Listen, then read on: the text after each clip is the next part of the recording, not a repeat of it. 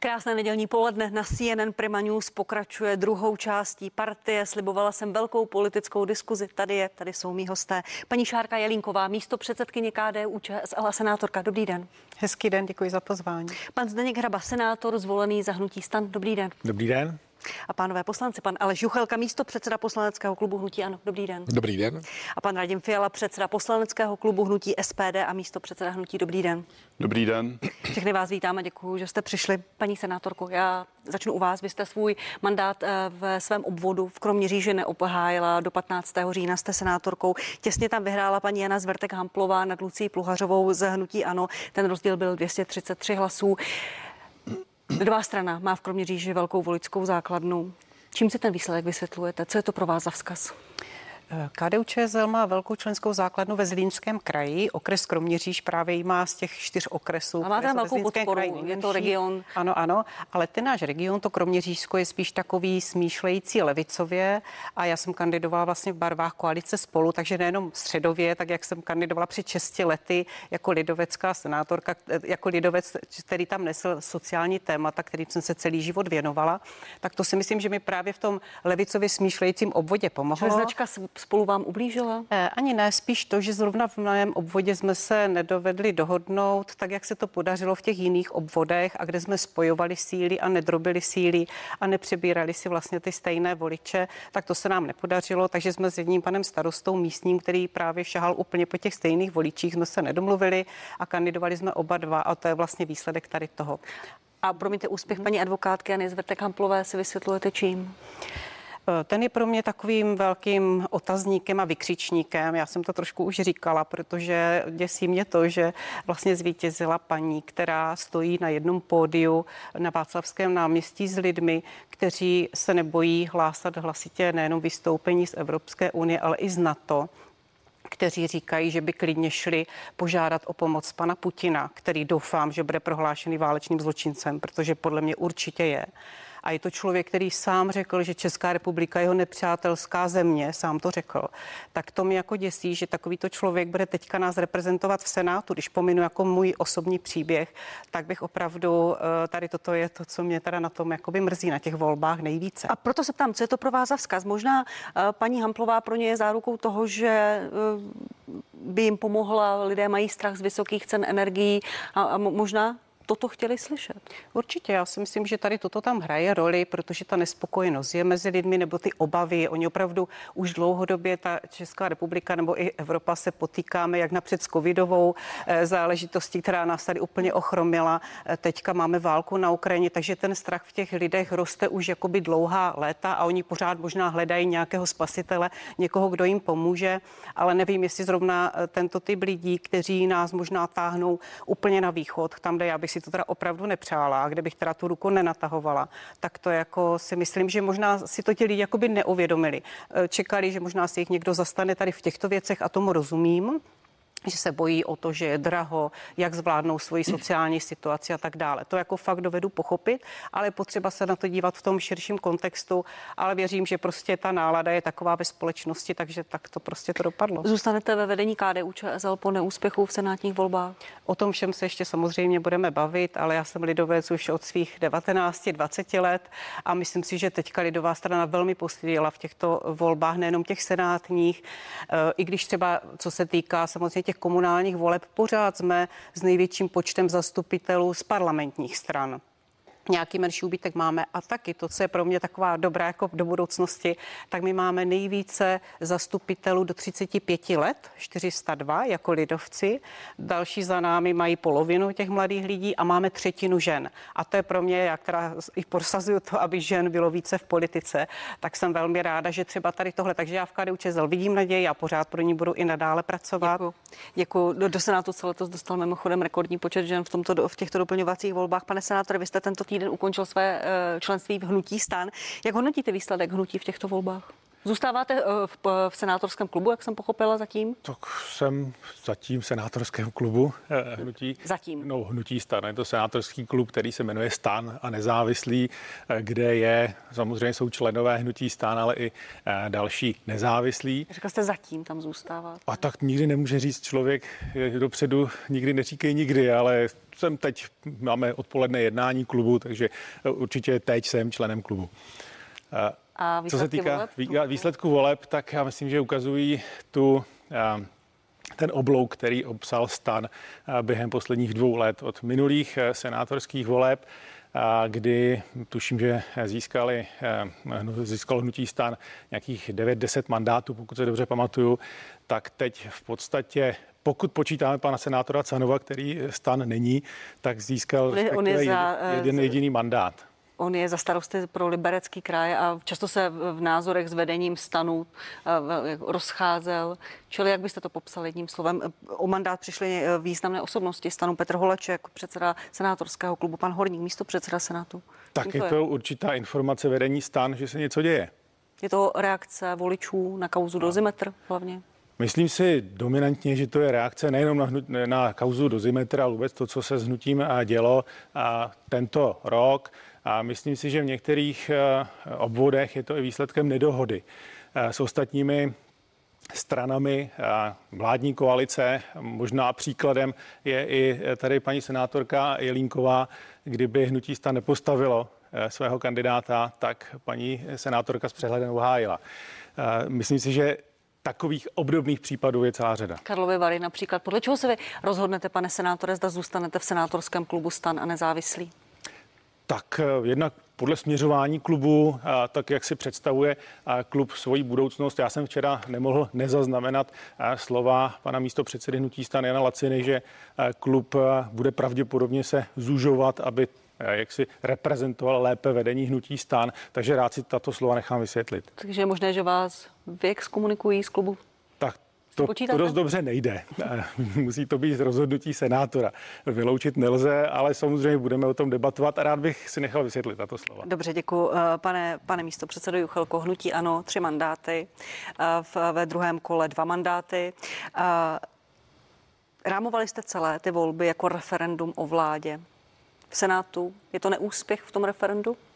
Tak uh, je tam několik poloh a několik věcí. Tak eh, za prvé dvě třetiny uh, republiky uh, samozřejmě v těch, tom druhém kole těch senátních voleb nehlasuje, takže určitě to druhé kolo nemůžeme vůbec brát. Já se ani na vlastně referendum, jakoby tak jste to pojímali vy. A to první kolo, vlastně, které je spojeno s těmi komunálními volbami, tak tam se domnívám, že voliči dali najevo nějakým způsobem eh, své hlasy, to, že máme tři mandáty, tak chtěli jsme určitě více. Určitě eh, si myslím, že se spousta lidí, kteří prostě fandí hnutí ano, uh, tak uh, se prostě nerozhodla jít uh, k volbám. Ta účast těch 19% je opravdu velmi nízká. Nepřesvědčili jsme ty lidi, aby přišli k tomu druhému uh, kolu těch, k druhému kolu voleb.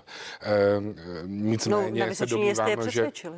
na, ano, na Vysočině jsme je přesvědčili, tam byla opravdu jako, mm, bych řekl, nadstandardní volební účast. Dvojnásobná obecně než vůbec, průměrná. eh, Kde, eh, kde všude jinde. Nicméně mě osobně mrzí těch eh, sedm eh, soubojů, které byly opravdu těsně kolem jednoho, dvou procent eh, rozdílů a, a tam eh, si myslím, že prostě pokud bychom eh, nějakým způsobem přesvědčili ty voliče naše, aby přišli k volbám, tak jsme mohli být o mnohem úspěšnější. Nicméně Promiňte. bych řekl, že to není žádná jako velká prohra. Za prvé se jedná o Senát a za druhé Na to se chci zeptat, na ty, na ty těsné souboje, tam opravdu rozhodovaly stovky hlasů, dvě, tři stovky hlasů, ale vy jste jako vedení ANO, pan předseda Babiš, paní Všelerová, pan Havlíček, jste soustředili ty síly na Vysočinu, na podporu kandidátky Jany Naďové. Nebyla to chyba, že jste víc nepodporovali Mediálně kandidáty takhle- ostatní? Mediálně to takhle mohlo vypadat, ale určitě ne. Já vím, že tam měl i nějakou podporu pan Dědeček a tak dále. Že, ta Vysočina prostě byla nadstandardní Ano, Vysočina a- byla nadstandardní v tom, že byla mediálně, že se vlastně eh, najednou udělali eh, z voleb na Vysočině jakoby centrum eh, veškerých mediálních eh, domů. Tam měli své předosové vozy. Eh, Viděli jsme, že se z toho de facto staly olympijské hry eh, těch, eh, těch voleb. K tomu jste ale přispěli vy sami. A, a, ano, já a, neříkám, a nebylo, že to, ne, nebylo to referendum. A naopak já to beru velmi kladně v tom, že jsme tam přes 30, tuším 8% eh, voličů eh, eh, Tak. Přišlo k volbám. donutili eh, jít k volbám a, a hodit do urny buď jednoho nebo druhého kandidáta, ani bych neřekl, že to je jako velká prohra. Opravdu jakoby oproti panu Vystrčilovi neznáme eh, Jany Naďové, protože získala 40%. 40% nám měla druhý nejlepší výsledek, Tak. to znamená oproti, já nevím, eh, těm volbám předchozím u pana Vystrčila to je dokonce trojnásobek toho, co získal on v minulých, v minulých volbách. Ale jak říkám, chtěli jsme více určitě senátorů a těch sedm těsných výsledků mě opravdu, opravdu mrzí, protože to je nebylo- volební účastí a taky jsme na tom ledě uh, honili, prostě jeden kandidát honil uh, těch dalších pět hokejistů. Rozumím. Jenom pro, pro, pro uh, obraz a lepší informaci diváků Miloš Vystrčil získal ve druhém kole 23 273 hlasů a například paní Věře Procházkové v Karlových Varech stačilo 5900 Ano. hlasů. To se chci zeptat, ale neprobíhalo to referendum o vládě právě na té Vysočině. Eh, Kde to byl prostě uh, Jana Naďová, úzce bych spojená určitě- s Andrejem Babišem, s jeho silnou podporou proti Miloši referendum v 19, u 19% účasti, u toho, že Na se Vysočině byla 38. Já vím, ale u toho, že se vlastně uh, konají senátní volby v druhém kole ve dvou třetinách republiky, tak spíše bych bral uh, samozřejmě uh, ty volby s větší účastí a samozřejmě v celé šíři té republiky, což byly ty volby komunální a první a první uh, kolo senátních voleb, kde postoupilo tuším 23 kandidátů uh, hnutí ano. Bohužel jsme nedokázali v tom druhém kole přesvědčit, aby přišli k volbám. Děkuji, pane místo předsedo Fialu. Eh, Hnutí SPD mělo v druhém kole jednu kandidátku, paní Chromcovou, právě v Karlových Varech, kde ji porazila Věra Procházková vysoko 70% ku 30. Eh, Pojďte jedním slovem popsat ten výsledek hnutí SPD v senátních volbách. Tak eh, my jsme už dopředu deklarovali, že volby v Senátu pro nás nejsou až tak důležité jako třeba volby komunální, eh, do- na které se budeme, na které budeme upírat svou pozornost. Proč- proč Senát pro vás není důležitý? No, protože od začátku jsme říkali, že eh, Senát není tak podstatný v té celkové celostátní politice. Říkáme, že prostě Konec konců, když se podíváte na televizi a, a všude, tak co se v tom Senátu děje, eh, strany spolu říkají, že je to nějaká demokratická pojistka, ale my to tak prostě nevidíme. Pojistka demokracie jsou novináři, jsou eh, další věci, další instituce a ten Senát nepovažujeme až za tak důležitý, ale nicméně v poslední době začínáme přehodnocovat už i, i tento svůj, eh, tyto svoje, eh, tyto svoje věci, protože v Senátu neexistuje žádná opozice. Senát rozhoduje tam eh, větši, většinově je tam eh, pěti koalice a rozhoduje eh, téměř jednomyslně, jednohlasně, není tam žádná opozice a my se Senátu věnovat budeme. K těm Promiňte, našim... jak byste popsal výsledek v senátních volbách? Paní Chromcová neuspěla, my jsme, senátora nemá. deklarovali, jako my jsme deklarovali, že když se někdo, my jsme poměrně mladé hnutí, jsme tady asi 6 let nebo 7 let a deklarovali jsme, že když se někdo z hnutí SPD dostane do druhého kola, že to budeme považovat za úspěch. To se stalo, měli jsme v druhém kole paní Chromcovou, nicméně další 4-5 kandidátů skončili na třetím místě. A řekl bych, že s velkým eh, počtem hlasů a s velkým počtem procent. Například v Ústeckém kraji paní eh, inženýrka Turková, která měla 23%. To nedosáhli ani někteří eh, kandidáti, které, kteří se do toho druhého kola dostali. Takže vzhledem k tomu, že já říkám, že jsme mladé hnutí, my se na Senát budeme zaměřovat z toho důvodu, že i v Senátu by měla být nějaká opozice a z mého pohledu tam žádná není. Takže, paní redaktorko, počkejte si za dva roky, a uvidíte, uvidíte hnutí SPD a já jsem přesvědčen, Rozumím. A co, že tam co budeme mít senátory. Co uvidíme? Zlepšíte Uvi- výběr ano. z eh, kandidátů, protože No, já vidíme v těch volbách, že mohou uspět nezávislé osobnosti bez podpory politických stran, bez, bez nějaké výraznější podpory. To, to je na co se zaměříte? Ne, já nebo? si myslím, že, eh, že víte co, za hnutím SPD nestojí, nestojí žádný zahraniční kapitál, žádný miliardář. Prostě nám to jde trochu pomalej. Trochu pomalej jdeme nahoru, ale pořád máme nějaký improve, jdeme nahoru. Máme dneska kolem 14% a jsem přesvědčen o tom, že za dva roky ti lidé budou sami o sobě volit eh, ty lidi, kteří jsou z hnutí SPD. A co se týče těch osobností, já jsem přesvědčen, že taková paní Chromcová nebo paní Turková nebo další lékaři, primáři, kteří za nás kandidují, jsou dostatečné osobnosti na to, aby jim to ti, aby jim to ti lidé dali, aby jim dali svoje hlasy. Takže já tady deklaruji, počkejme si za dva roky a naše cíle už musí být úplně jiné, než byly v těchto senátních volbách. Nechám reagovat paní senátorku a pana senátora. Zaznělo tady, že vlastně v Senátu se nic neděje, není tak podstatný, není pojistkou demokracie. Pojďte na to reagovat, pane senátore. Tak, Senátu jste čtvrtým rokem. Čtvrtým rokem. Já si samozřejmě myslím opak, že pojistkou demokracie je.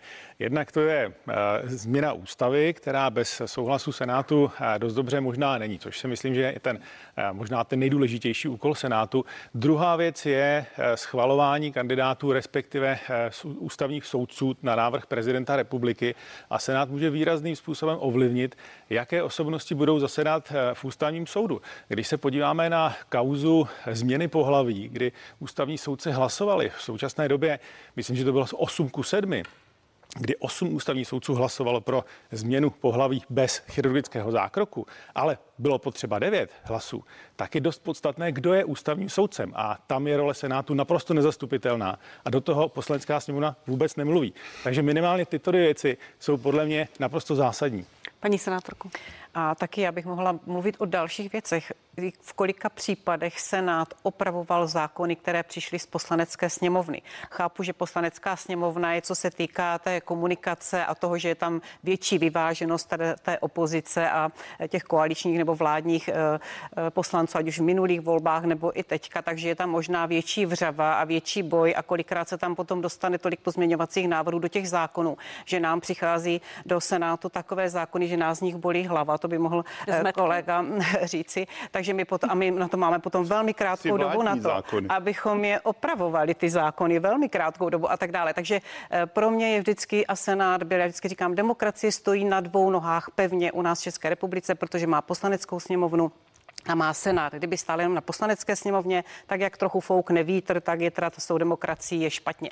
Takže já jsem ráda, že máme i senát a když teda přidám další nějaký ten významný, tak je to i teda opravář zákonu, nejenom hlídač ústavy. Děkuji, pane Jucholko, vy jste se dvakrát už velmi významně reagoval, teď můžete reagovat.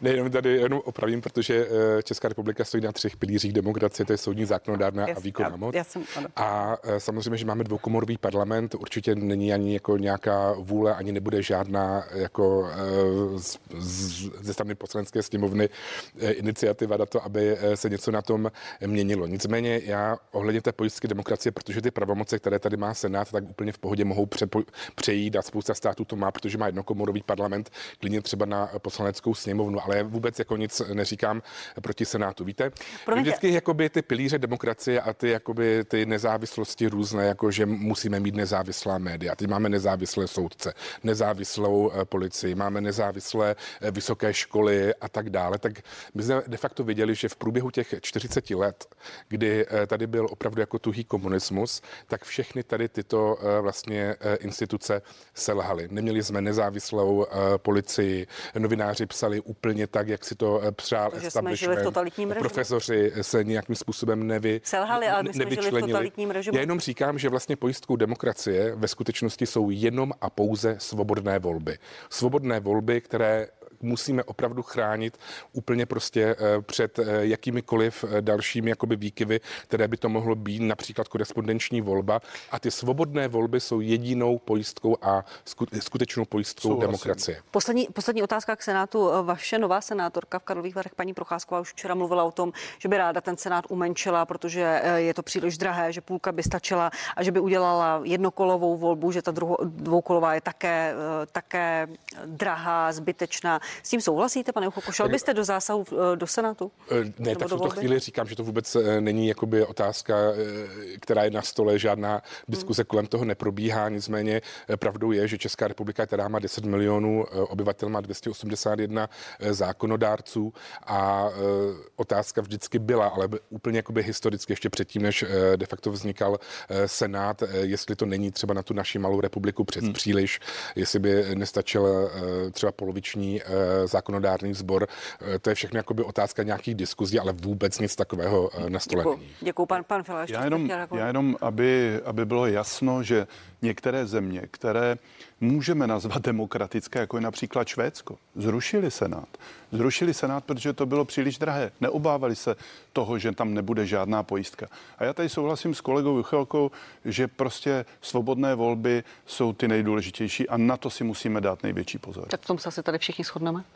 Určitě svobodné a férové volby, to je základ demokracie. No, další volby, které nás čekají, jsou v lednu prezidentské volby. Tam je také dvoukolový většinový systém. Paní senátorko, eh, koalice spolu o oznámí podle pana premiéra Fialy v úterý 4.10. svoji strategii nebo svého kandidáta, to, co jste nám slibovali. Ptala jsem se už na to pana Kupky. Mají proto podle vás stále ještě vaši voliči pochopení, protože jste slíbili dokonce během léta kandidáta, dokonce září kandidáta, pak strategii a teď čekáme stále. Mm-hmm.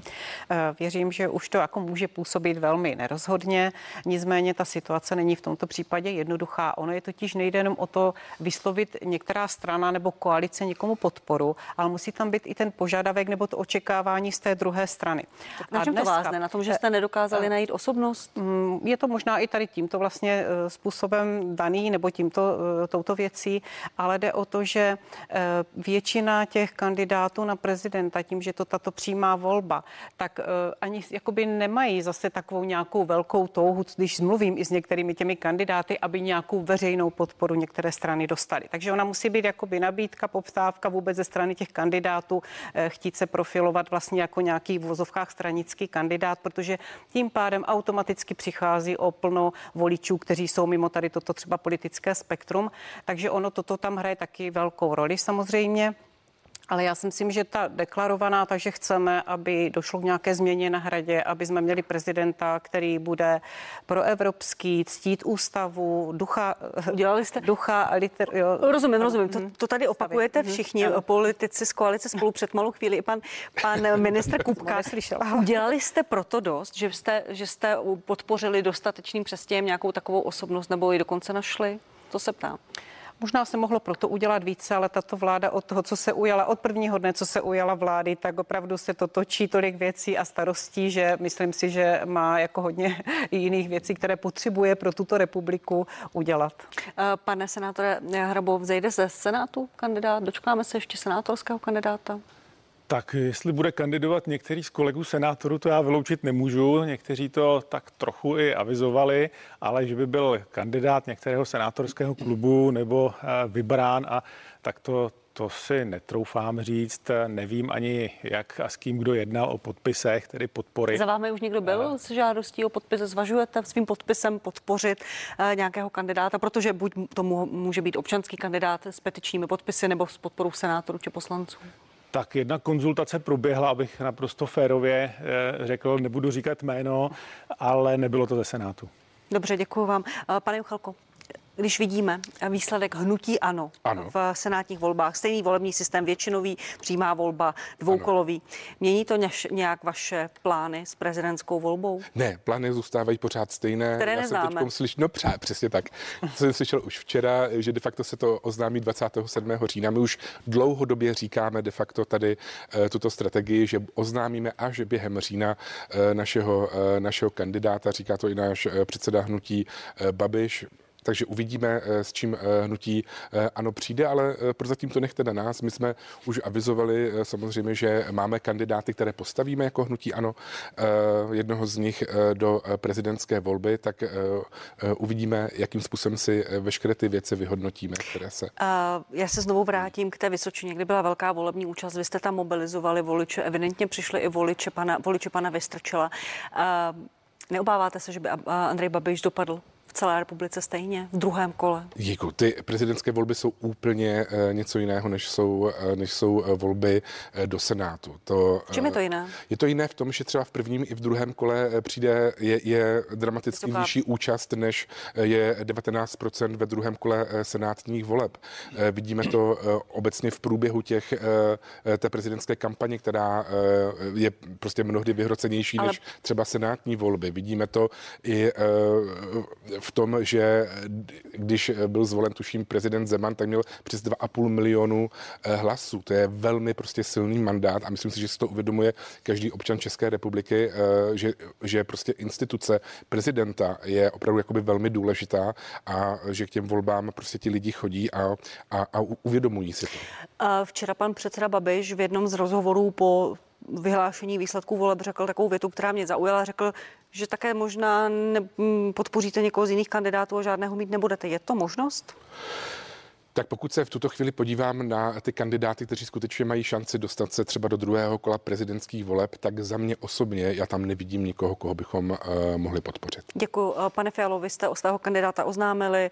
Je to kandidát, kterému jste dali podpisy v poslanecké sněmovně podporu. Je to pan Jaroslav Bašta. Má podle vás šanci ve druhém kole nebo i v prvním kole se na uh, prezidentských voleb, když vidíme rozložení sil? Ano, já jsem přesvědčen, že ano, protože u nás celostátní grémium, v podstatě 250 členů SPD jednomyslně dalo hlas a doporučení poslaneckému klubu, aby nominovalo Jaroslava Baštu, protože nominovat může 20 poslanců nebo 50 tisíc podpisů. My a nebo jsme, 10 senátorů. My jsme, ano, my jsme nominovali Jaroslava, Jaroslava Baštu a to z toho důvodu, když se podíváte na jeho životopis, je to je to bojovník za svobodu. Člověk, který byl za komunistického režimu zatčen a uvězněn, odsouzen za rozvracení republiky. Je to poslanec, minister, diplomat, a vy, vy, vy máte ve hnutí SPD, pane místo předsedu, nějaké průzkumy, které by ho, mu dávaly větší šance, protože v těch průzkumech, které vidíme veřejné, eh, zatím pan Bašta nefiguruje. Ano, protože mm, my jsme ho oznámili někdy před komunálními volbami, někdy je to asi uh, tři týdny, nefiguruje. Nicméně, když ta uh, vlastenecká skupina, když ti lidé, kteří volí, uh, kteří volí SPD a, a další strany podobně zaměřené, to může být až třeba 18% hlasů. A jestli mu tito lidé dají svůj hlas, tak 18% hlasů je rozhodně druhé kolo. A máte vy nějaké já svoje jsem, vlastní interní průzkumy? Zatím ne, ale já jsem přesvědčen o tom, že že Jaroslav Bašta, že žádný jiný kandidát nemá takový životopis, takový charakter a takové morální právo kandidovat na prezidenta republiky České republiky. Je to prostě nás, podle nás ideální kandidát. Já si myslím, že ho podpoří určitě tady, protože to je profil úplně jako toho kandidáta od koalice spolu, takže určitě by ho koalice spolu měla Těžko. Paní Linko, vy jste se nadechovala nesouhlasně to, co říkal pan Fiala? Já jsem teďka se uh, usmála jsem se i tomu vtipu ze strany pana Juchelky. Uh, zase úplně nemůžu souhlasit, že by to byl jediný kandidát, který má takový to, jako mm, bych řekla, za sebou životopis a takové předpoklady pro pana prezidenta. Já si třeba teď, a to je můj osobní názor teda, si dovolím zmínit třeba pana Pavla Fischera, současného senátora, když se podíváte taky čím vším on si prošel, jaký je to člověk uh, se zkušenostmi z diplomacie a my, když ho osobně máme možnost poznat, tak já třeba vidím i jej, ale neříkám teď, jako to říkám jenom úplně svůj názor, jenom ho stavím teda teďka do protikladu. A je možné, že by to byl kandidát koalice spolu? Nebo že byste ho nějakým způsobem podpořili? To se ještě všechno uvidí. Vidíte, nejsme nikde domluveni ani v ANO zatím. Dobře, děkuji vám. Pojďme, pojďme k energiím, ale já začnu u té demonstrace, která se konala teď 28.9. na Den české státnosti. Přišly tam nižší desítky tisíc lidí, jak řekla policie, ale demonstrace nebyly pouze v Praze na Václavském náměstí. Co si z toho berete, pane senátor, když vidíte, co tam zaznívá, kdo tam přišel z těch záběrů, z těch obrazů, které vidíme? No tak určitě alarmující věcí je, že roste strach mezi lidmi a to není nikdy eh, nic dobrého. Eh, přišli tam lidé, kteří mají eh, obavy z budoucnosti, ti, kdo mají obavy o to, zda to všechno ekonomicky zvládnou. Samozřejmě, že hnacím motorem je nějaké naštvání. Myslím si, že ti demonstranti, a teď to řeknu obecně, mm-hmm. demonstranti jsou vždycky určitým nástrojem těch svolavatelů a myslím to jak u těch demonstrací teď, tak třeba demonstranti, kteří demonstrovali ve jménu milionu chvilek, také byli nástrojem uh, svolavatelů do určité míry. Takže v tomto směru já ty lidi chápu, že tam přijdou, že demonstrují svůj, a, svůj názor, ale do určité míry jsou zneužiti těmi, kdo to svolávají k jejich politickým cílům, které jsou někdy zřejmé, někdy méně Které vidíte zřejmější. kde ty politické, nebo jak, jak vidíte ty politické cíle svolovatelů? No tak minimálně být viděn. Minimálně být viděn, ukázat se, být v záběrech, mít možnost promluvit v médiích, to si myslím, že je základem, základní, základní úvahou všech těchto svolavatelů. Prostě být viděn a, a využít, když to řeknu v uvozovkách, ty lidi, kteří tam, eh, kteří tam dojdou. Já bych jim to nevyčítal. Já bych jim to nevyčítal. Oni nemusí mít všechny informace. Nikdo z nás nemá všechny informace, jaký je třeba stav zásobníků, jak se budou vyvíjet ceny energií, jak bude třeba zásobena Evropa vůbec plynem a odkud. Takže to já naprosto chápu, že ti lidé tam dorazí, ale mám obavu, že jsou mnohdy zneužiti eh, k politickým cílům těch, kdo to svolávají. Pane, pane místo předsedo vy se usmíváte, nesouhlasně to, hloutíte No jasně, protože Žijeme přece, pane senátore, v demokracii. Ti lidé mají právo demonstrovat, mají tam právo přijít, ať to svolává, Já kdo chce. A ať to svolává, kdo chce. A oni tam přiš, přišli ne proto, že to svolával eh, Franta nebo Pavel. Oni tam přišli proto, že se bojí, že nezaplatí složenky, že, že neví, co bude. Souhlas. A teď tady, teď tady seděl pan Havlíček s panem Kupkou a bylo evidentní, že prostě ta vláda tu energetickou krizi nemá zmáknutou a že to bude problém. Že to bude problém jak pro lidi, tak pro stát. A ještě se k tomu určitě dostaneme. Takže já, co se týče demonstrací, vraťme se k demonstraci. I my děláme demonstrace jenom proto, abychom umožnili eh, těm lidem se potkat. A říkáme, že i podle nás je to špatně. A nepotřebujeme být vidět, protože my, když chceme být vidět, tak, tak vyhlásíme, eh, vyhlásíme nedůvěru vládě, hlasování o nedůvěře vládě. A jsme vidět a mluvíme s novináři. Takže tu demonstraci, kterou jsme třeba dělali v Ostravě a budeme dělat v Brně, tak děláme proto, aby ti lidé mohli přijít, aby mohli demonstrovat, aby, Pa- Pane Fialo, aby jsme jim umožnili to jejich právo. rozumím, eh, pane senátore. Jenom, jenom krátká, vždyť na tu předchozí demonstraci z kraje září vás ani nepozvali no, organizátoři. Jo, to, A my jsme, tam- jasně, a my jsme si udělali svou. Eh, Určitě, já, já neberu těm Pro lidem lidi, pro lidi. právo demonstrovat, vyjádřit svůj názor, ale upozorňuji tady na to, že některé skupiny to využívají k tomu, aby byly zviditelné. Vy to nepotřebujete, ale ostatní ano. Eh, Pan, ještě u vás, pane místo předsedo Fialo, jak velká je podle vás tam skupina lidí, která adoruje politiku Kremlu, chce návrat k Rusku, chce změnu eh, politického pořádku. V Česku jedna žena tam obdivovala Lenina za způsob převzetí Z moci. které skupiny nebo odkud, já vůbec nevím. Eh, Na té demonstraci. A dobře, ale z těch lidí, kteří tam přišli, Z těch lidí, kteří tam přišli, ano. Ne, ty, co- kteří to jo, tak to, Máte odhad na to? to vůbec nemám žádný odhad, ale znovu opakuji. 98-9% lidí, kteří tam přišli. Tam přišli, protože mají strach z budoucnosti. Na to A se ptám, a takže její- 99% lidí má strach a 1% je- Jasně, a 1% jsou ti, kteří tam přišli s Putinem na tričku a měli za úkol z toho udělat pro ruskou demonstraci. Tak, paní senátorko, děkuji, děkuji pane Fialo. A Paní eh, senátorko, vy jste napsala na Twitter Mhm. eh, v ten den demonstrace Běhá mi mráz po zádech svatý Václave oroduj za náš národ. Z čeho jste tam měla strach? Právě z toho vzývání toho Ruska. E, Ti lidé, možná jak říká pan kolega, zůstanu klidně u těch čísel, 99% lidí tam šlo s těmi obavami oprávněnými, rozumými. Už jsem o tom mluvila, ono to už opravdu trvá od covidové doby, ta nejistota v té společnosti a, a vzrůstající obavy ze všeho, co vůbec bude, jaká bude budoucnost. To je pravda, zůstaňme u to 1%, ale jde o to, že ti lidé, kteří stáli na těch pódích, to tam křičeli a podávali ruku Putinovi, řekli, my chceme jít za Putinem jednat prostě o plynu. Podívejme se třeba na Maďary. Ty teda berou plyn od, od Putina, ale nechtějí zveřejnit za jakou částku. A jako všechny hypotézy odporníci říkají, že určitě ji nakupují daleko dráž, než Nejenom- je, nejenom částku, ale než celou je tu tržní- smlouvu nikdo a celou nezná. tu smlouvu nikdo nezná a tak dále. Ale takže mi jde o to, to, to já vidím jako to nebezpečí, že ti, co stojí na těch pódiích, ne ti lidé, kteří jsou kolem, těm já fakt do určité míry jsem schopna pochopit, ale pak si můžeme bavit o tom, co ta vláda pro ně dělá. To je teďka asi jiná diskuze. Ale jde mi o to, kdo stojí na těch pódiích a co tam hlásá. Pan, to pojďte musím- reagovat, potom jo, pan Já na to musím reagovat. Uh, nikdo nechce jít pr- prosit Putina, ale řeknu vám jednu věc a vzpomeňte si na mě za měsíc, za dva, za půl roku. Prostě energetická politika Evropy bez Ruska je nemožná. A už v současné době probíhá deindustrializace Německa, bude to probíhat i v České republice. Podívejte se, jak velké firmy píšou vládě, protože ty drahé energie budou znamenat, že ty firmy z Německa a z Česka budou odcházet za energiemi do, jiný, do jiných míst světa, například do Indie a podobně. A to chceme, to je přece obrovská cena. Takže nikdo tam nechce jít s čepicí v ruce, prosit, tak jak vy to jako, ja- jako, jako přeháníte. Ale prostě to říkala i paní Merklová, s kterou já nesouhlasím bytostně, co se týče ideologií, ale říkala, energetická politika Evropy bez Ruska není možná. Pane vy si berete z těch, z těch demonstrací, to, co jste viděl, slyšel, ty názory? Tak tady já s kolegy různě jako můžu souhlasit eh, s některýma věcmi. Já si myslím, že jim je ve skutečnosti jedno, kdo na ně mluví z pody a že pro ně je důležité to, kdo eh, na ně nemluví. A kdo na ně nemluví, tak je tato vláda. A když na ně mluví, tak na ně mluví eh, strašně moc nesrozumitelně. Co mi na tom obecně vadí, já vidím, že prostě vládní koalice občas už bere zpátečku z té retoriky, kterou vždycky takhle prostě expresivně a rychle bez jakéhokoliv rozmyslu vypustí neodpustí. A to, co mi vadí, je prostě to neustále už od prvního dne jejich vládnutí nálepkování a stigmatizace nejen samozřejmě jako opozičních politiků, to budiš, to my nějakým způsobem vydržíme.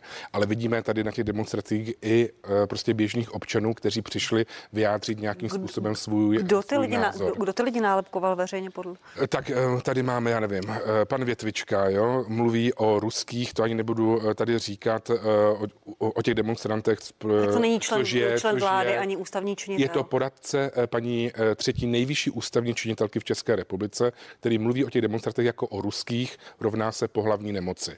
Jo, že z demonstrace by měli odjet rovnou do Moskvy, říkal, to už se říkal tady, tuším v minulé hodině, tady tento, tady tento citát. Teď samozřejmě beru zpátečku, tam jsme, rozdělují to ale na ty, já jsem, jsou na promiňte, jenom až jsme ferový, pan Serha mluvil, že by měli odjet do Moskvy, ale nikdo nevěděl, jestli Kdo, mluví že? o svolovatelích no, nebo těch Tak ať to řekne příště prostě jakoby jasněji, protože takhle jako eh, poradce a je to kdokoliv, například pan Křeček, ekonomický poradce, který říká, musíte mít v energetické krizi dvě až tři zaměstnání a tak dále, tak já poprosím teda poradce této vlády, nebo poprosím přímo pana premiéra, aby své poradce instruoval, aby se eh, poněkud jakoby lépe vyjadřovali teda eh, do, na, na, na sociální média. Ale to stigmatizování, ta stigmatizace a to nálepkování, které dělá oficiálně tato vládní koalice, je opravdu už jakoby na hraně, co na hraně, za hranou slušnosti. Já sám jsem to zažil úplně od prvního dne vládnutí této pěti koalice. Vidíme to i v průběhu tady této předvolební kampaně, kdy se snaží přirovnávat předsedu opozice k Putinovi, dává ho na billboardy, stigmatizuje jednotlivé členy stínové vlády, posmívá se jim a my jsme de facto nikdy v životě, když byla nějaká demonstrace například proti Marii Benešové, která je, než udělala vůbec té první rozhodnutí, hmm. tak už milion chvilek uh, uh, něco predikovalo a bylo, uh, bylo na, na letné, tak my naopak tu, ty demonstrace bereme s určitou pokorou a bez jakéhokoliv nálepkování a stigmatizace. Děkuji, nechám reagovat paní místo předsedkyni vládní strany o stigmatizaci nálepkování, že to může přilévat olej do ohně. Už jsme tu diskuzi vedli i s panem premiérem po té první demonstraci, kdy on se vyjádřil na adresu těch svolavatelů, ale spousta lidí si to vzala velmi osobně a urazilo je to. Ano, ale teďka, co mluvil třeba pan kolega Juchelka, tak mluví o nějakých poradcích, nesnižuji jako poradce, ale mluvíme opravdu o tom, co říkali vládní mm-hmm. vlastně činitele, ústavní činitele a tam tady teda k tomuto nálepkování nepřišlo.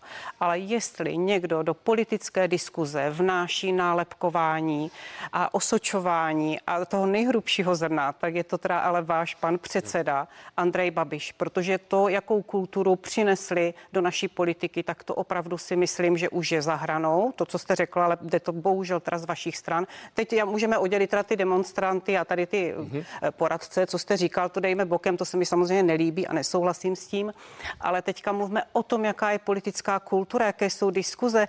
Pan Andrej Babiš měl včera tiskovku, 14krát snad, já už jsem si přestala dělat čárky, opakoval něco o polistopadovém kartelu, kde nás všechny politiky háže, kteří po listopadu tady někdy působili do nějakého jednoho pytle. Takže já bych byla ráda, víte, mi mm-hmm. už připadá, že jsme trošku v takové té čtvrtá cenová skupina. Já jsem třeba ráda, že se v restauracích řeší politika, a je to dobře, že se lidi oni zajímají. Ale přenášet Děkuju. tento styl diskuze do nejvyšší politiky a zrovna, eh, když to slyším ze strany hnutí mm. ano, tak jenom tak. se potřebuji Vel, už velmi krátká tom. reakce, než půjdeme na, na krátkou přestávku. Polistopadový kartel, vel, velmi oblíbené sousloví pana mm. Babiše, tam dokonce naházel i zpěváky eh, včera pod na té tiskovce. To není nálepka?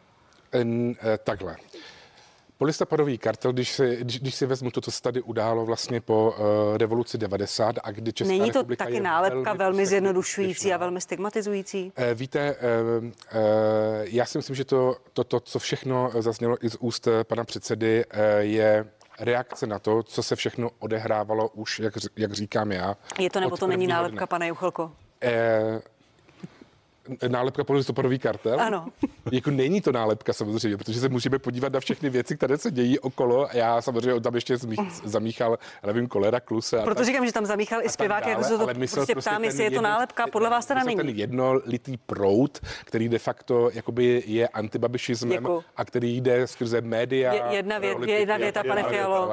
Jedna věta, pane Fialo. Je to nálepka. Pane ale, jde, ale Hrabo, jde přece o to, je to jestli je, nálepka nebo oprávně, není? jde přece o to, jestli je oprávněná nebo ne. Ale- Ale, jo? ale teď se podívejte, kam jsme došli za těch 30 let po roce 89. Je to, je to dobře? Cítíte se vy všichni dobře? Pane Já myslím, senátore že- Hrabo, je to ne. nálepka nebo není? Tak je, je to samozřejmě nálepka mediální. eh, Pan premiér, bývalý premiér eh, ví, proč to používá. Mně se to nelíbí ani pokud to používá, řekněme, ta naše strana. Já to nemám rád. Děkuji, dámo a pánové, děkuji vám. Za malou chvíli, milí diváci, budeme na CNN Prima News pokračovat ve velké politické diskuzi.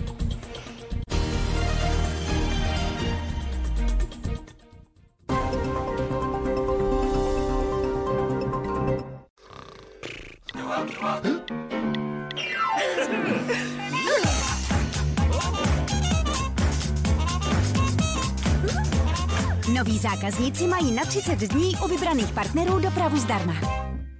Když se z vaší oblíbené banky stane něco jiného, nenechte si to líbit a skočte rovnou do mBank.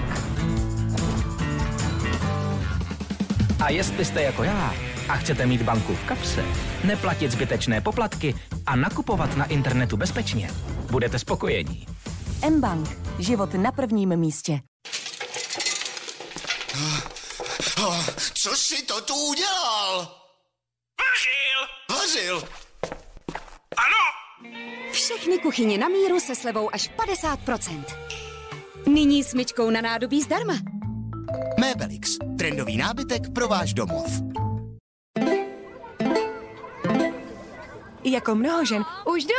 I já mám únik moči. A nestydím se za to. Ale proč stále používáme menstruační vložky na únik moči?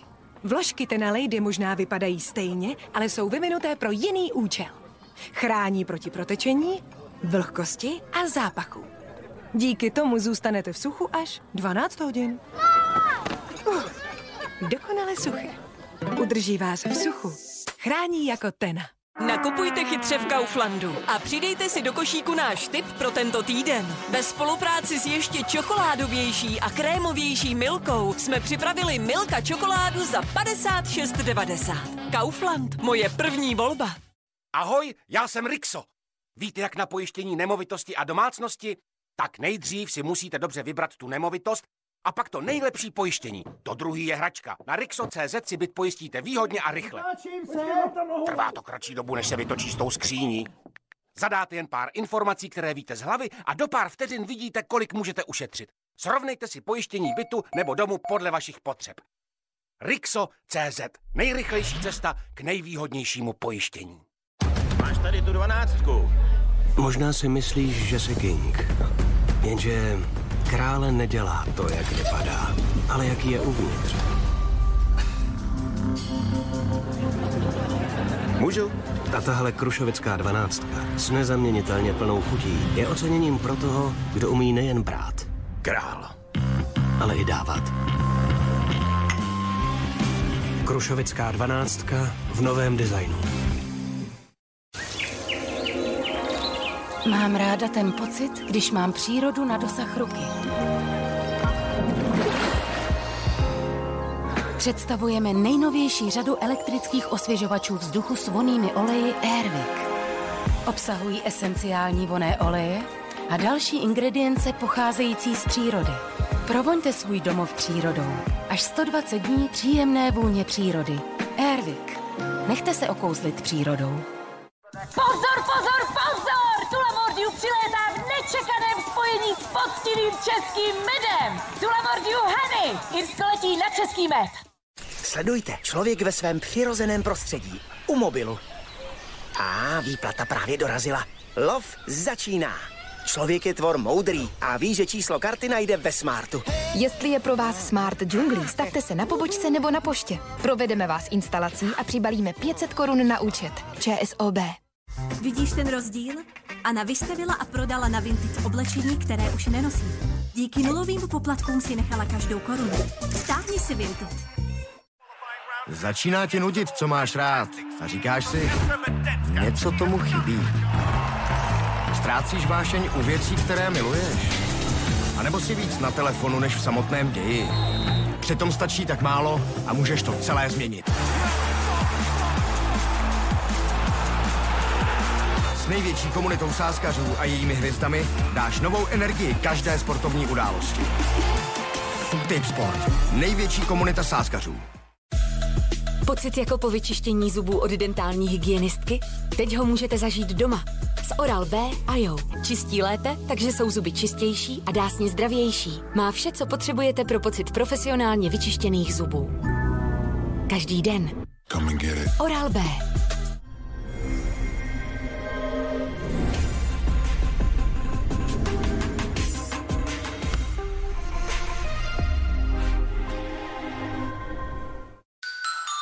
Máte e-recept a chcete ušetřit čas?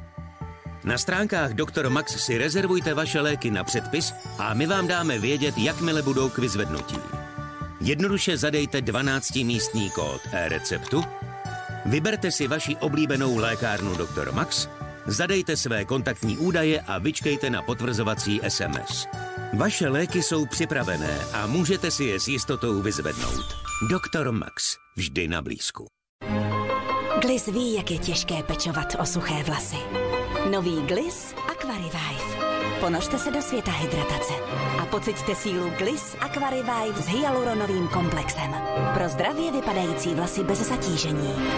Pečujte o to, co máte rádi s novinkou Gliss Aquarivive. Pro vaši maximální úsporu máme v Tetě tisíce akčních produktů. Například dekorativní kosmetiku Dermacol se slevou 40% nebo pleťovou kosmetiku Nivea se slevou minimálně 40%. Teta, drogerie plná objevů.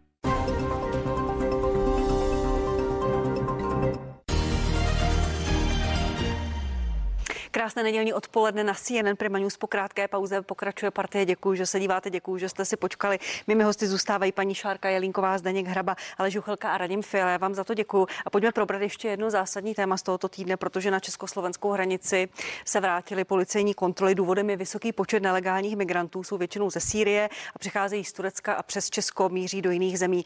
Nárůst nelegální migrace je podle Víta Rakušana bezprecedentní meziročně o 12 Ty kontroly začaly ve čtvrtek.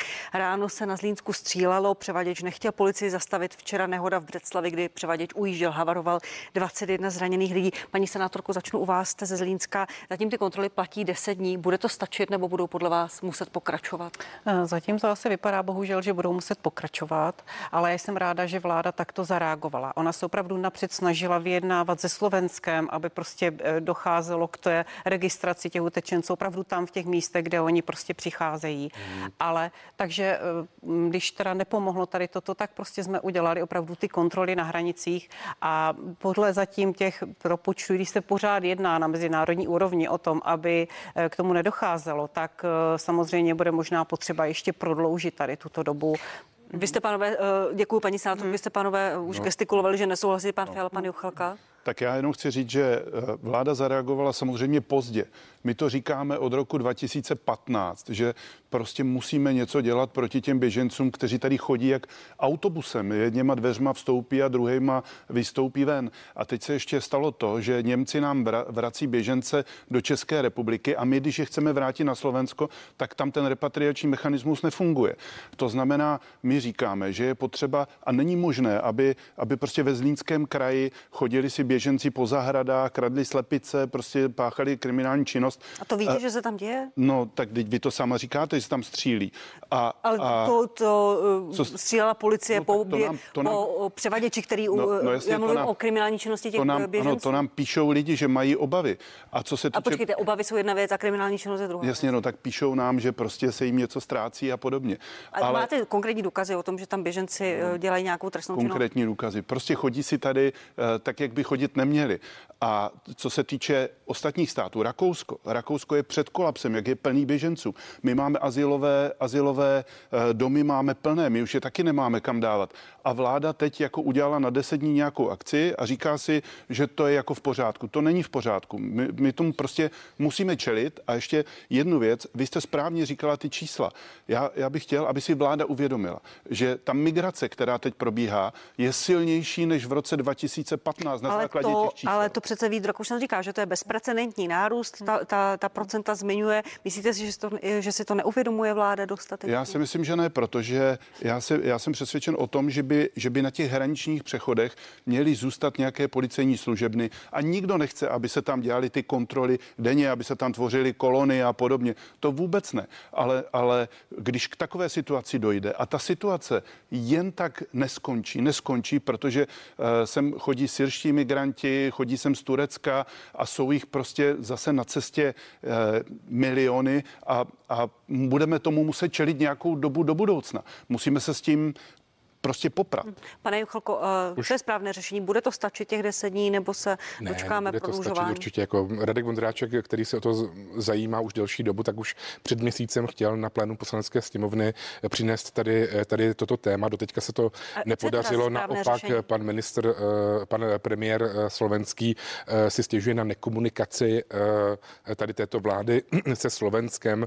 Eh, Pan eh, ministr prostě Rakušan zaspal a já se opravdu jakoby divím tady tomuto i včetně jakoby všech dalších věcí, které se eh, týkají různých jakoby krizí, že my jsme předsednickou zemí, která de facto eh, opravdu bych řekl v tuto chvíli promarnila to své předsednictví tím, že neřeší vůbec jako energie, neřeší ani tady tyto uprchlíky. Už dávno bych předpokládal, že se něco bude dít právě na, na eh, jako v Evropské, v Evropské unii, že to je prostě celoevropský problém, protože my jsme samozřejmě transitní zemi, ale z Německa nám je vracejí. slovenským ministrem vnitra už několikrát v, v posledních Eh, měsících. Já mám představu, že to je celoevropský problém, tak jako byl je vždycky. A protože my jsme transitní zemí, tak i u nás tady tento problém je a víme, že prostě rakouské, eh, maďarské, slovenské eh, policejní jednotky s těmi českými operují na té hranici maďarské u šengenského prostoru a že tam opravdu jsou tisíce běženců, kteří se snaží eh, přemostit ten, ten dvojplot, který tam je.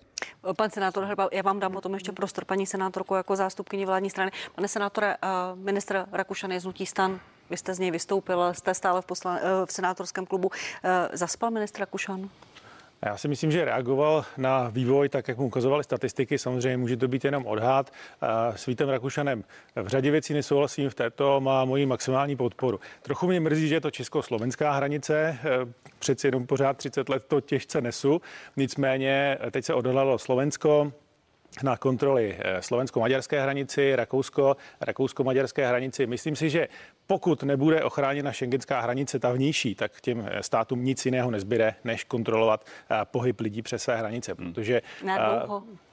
No jak bude potřeba. A Já se obávám, že to není otázka týdnů nebo měsíců. Tím ale skončí vlastně volný pohyb osob v šengenském prostoru a mnoho lidí to velmi těžce nese. Takhle neskončí, ale eh, pokud se mám vybrat, eh, jestli ohrožení eh, mých blízkých nebo to, že si budu ukazovat pas na hranicích, tak si raději vyberu tu druhou možnost. Jako paní senátorko, vy jste chtěla reagovat na pana Juchelku? Já souhlasím s tím, co řekl můj předřečník pan Hraba, ale chtěla jsem na pana Juchelku. Já bych chtěla, aby jsme trošku taky vnesli do té diskuze takový to opozice vždycky musí kritizovat a říkat, mohlo to být lépe, radostněji a já nevím, jo, a dříve a, a tak dále. Ale říkat, nic nedělá, jako v Evropské unii nevyjednává o energiích, nedělá nic, tak to si myslím, že jsou zase takový zásadní slova, která nejsou Jo. pravdou. Tak jenom To jsem jsem se chtěla vůči Řekl tomu, jsem, že řekl jsme jste, že nejednáme, nic nedělá. předsednictví a pak v Evropské pokračovalo, unii bylo na dobře. mnoha různých Takže jenom neříkejme, že nedělá nic jenom jednu větu k tomu. Pamatujete si v roce 2015, jak, eh, jak všichni politici říkali, hledáme celoevropské řešení. A jaké je? Žádný nebylo, žádný není. Pořád si tady ti migranti chodí, jak jsem říkal, jak autobusem. Jedněma dveřma vstoupí, druhýma vystoupí. Takže pokud se nebudeme o to snažit sami, jako Česká republika, si prostě udržet pořádek na našem území, tak žádné celoevropské řešení existovat nebude. Děkuji vám. Ještě poslední otázka, která se také eh, týká příchodu cizinců, když je z jiného ranku měli by rusové prchající před, eh, před odvodem v Česku dostávat azyl, pane Juchelko. Já se domnívám a taky jsem řešil takovýto problém, kde de facto někde v, jinde než v Rusku byl ruský uh, lékař na nějaké konferenci a chtěl azyl, tady právě v Evropě politický azyl, tak jakým způsobem to bude? Já jsem, že to je otázka na ministra zahraničí. On říká, vidím- že, že nikoliv, že tolik lidí se sem ani nevejde. Pan prezident Zeman říká, že by měli dostávat azyl. Váš Je to pravda. Teď tady vidíme, že k nám míří historik Zubov, který bude učit na Brně. Masarykově univerzitě uh, v Brně, tak uh, myslím, že bychom neměli nějakým způsobem uh, to rozčlenovat, ale udělat nějaký jakoby systém ale hlavně celoevropský, protože opravdu Česká republika nemůže samozřejmě eh, všechny ty, kteří uprchnou eh, Zatím, před mobilizací zatím se ty země velmi eh, rozcházejí. přijmout. Například po Baltí říká, že nikoli, v Němci říkají ano. Poprosím o stručné odpovědi, paní senátorko. Není to úplně jednoduché. Jak jsem na jednu stranu chtěla, ať z Ukrajiny, když utíkají lidi před válkou, maminky s dětmi, starší lidé, ať jsme jim otevření. Toto je jiný případ. I když rozumím těm lidem, že nechtějí do války, do takovéto a tak dále, že mám být stručná, nebudu Ano. to víc rozebírat. Ale mám velkou obavu, aby se nám tady znovu nevrátili tady mezi těmito lidmi ty ruští agenti. Já jsem velmi ráda, že se nám podařilo. riziko, ano, bezpečnostní riziko v tom velkém. Děkuji, pane, pane Fialo, ano nebo ne? Eh, Já jsem přesvědčen, že ano. Pokud dáváme azyl Ukrajincům, kteří sem přicházejí, tak eh, bych dal samozřejmě azyl i Rusům, kteří sem přicházejí. A to, to z toho důvodu, že já jsem velmi háklivý na princip kolektivní viny. Jo, že všichni jsou vinni, ti, kteří, protože žijí tam, protože žijí na Ukrajině nebo žijí v Rusku, všichni jsou vinni. Tak to je pro mě jako neakceptovatelná věc. Čili ano, děkuji, pane senátore Hrabu, prosím. Ta Česká republika, respektive Československo, má určitou tradici třeba v přijímání bělogvardijské ruské emigrace. A První, během první eh, republiky, tak si myslím, že v tomto směru by eh, Česká republika asi mohla být vstřícná. Samozřejmě je potřeba brát do úvahy všechny informace tajných služeb a vůbec eh, sociální systém, ale třeba i systém eh, volební, protože eh, naše české právo už implementovalo evropské směrnice o možnosti eh, toho, kdo tady má dlouhodobý pobyt, být volen i třeba do obecních zastupitelstev. Takže v tomto směru je potřeba eh, vidět dopředu. Děkuji, dámo a pánové, děkuji, že jste byli hosty partie. Děkuji a nashledanou. Nashledanou. Nashledanou. Děkujeme. A vám, milí diváci, děkuji, že jste se dívali. Prosím, přijměte pozvání k partii plus dva komentátoři. Petros Michopulos a Martin Šmarc budou komentovat politiku a k energii Jiří Gavor a Vladimír Bár. Já se na vás budu těšit za týden u partie. Nashledanou, mějte se hezky.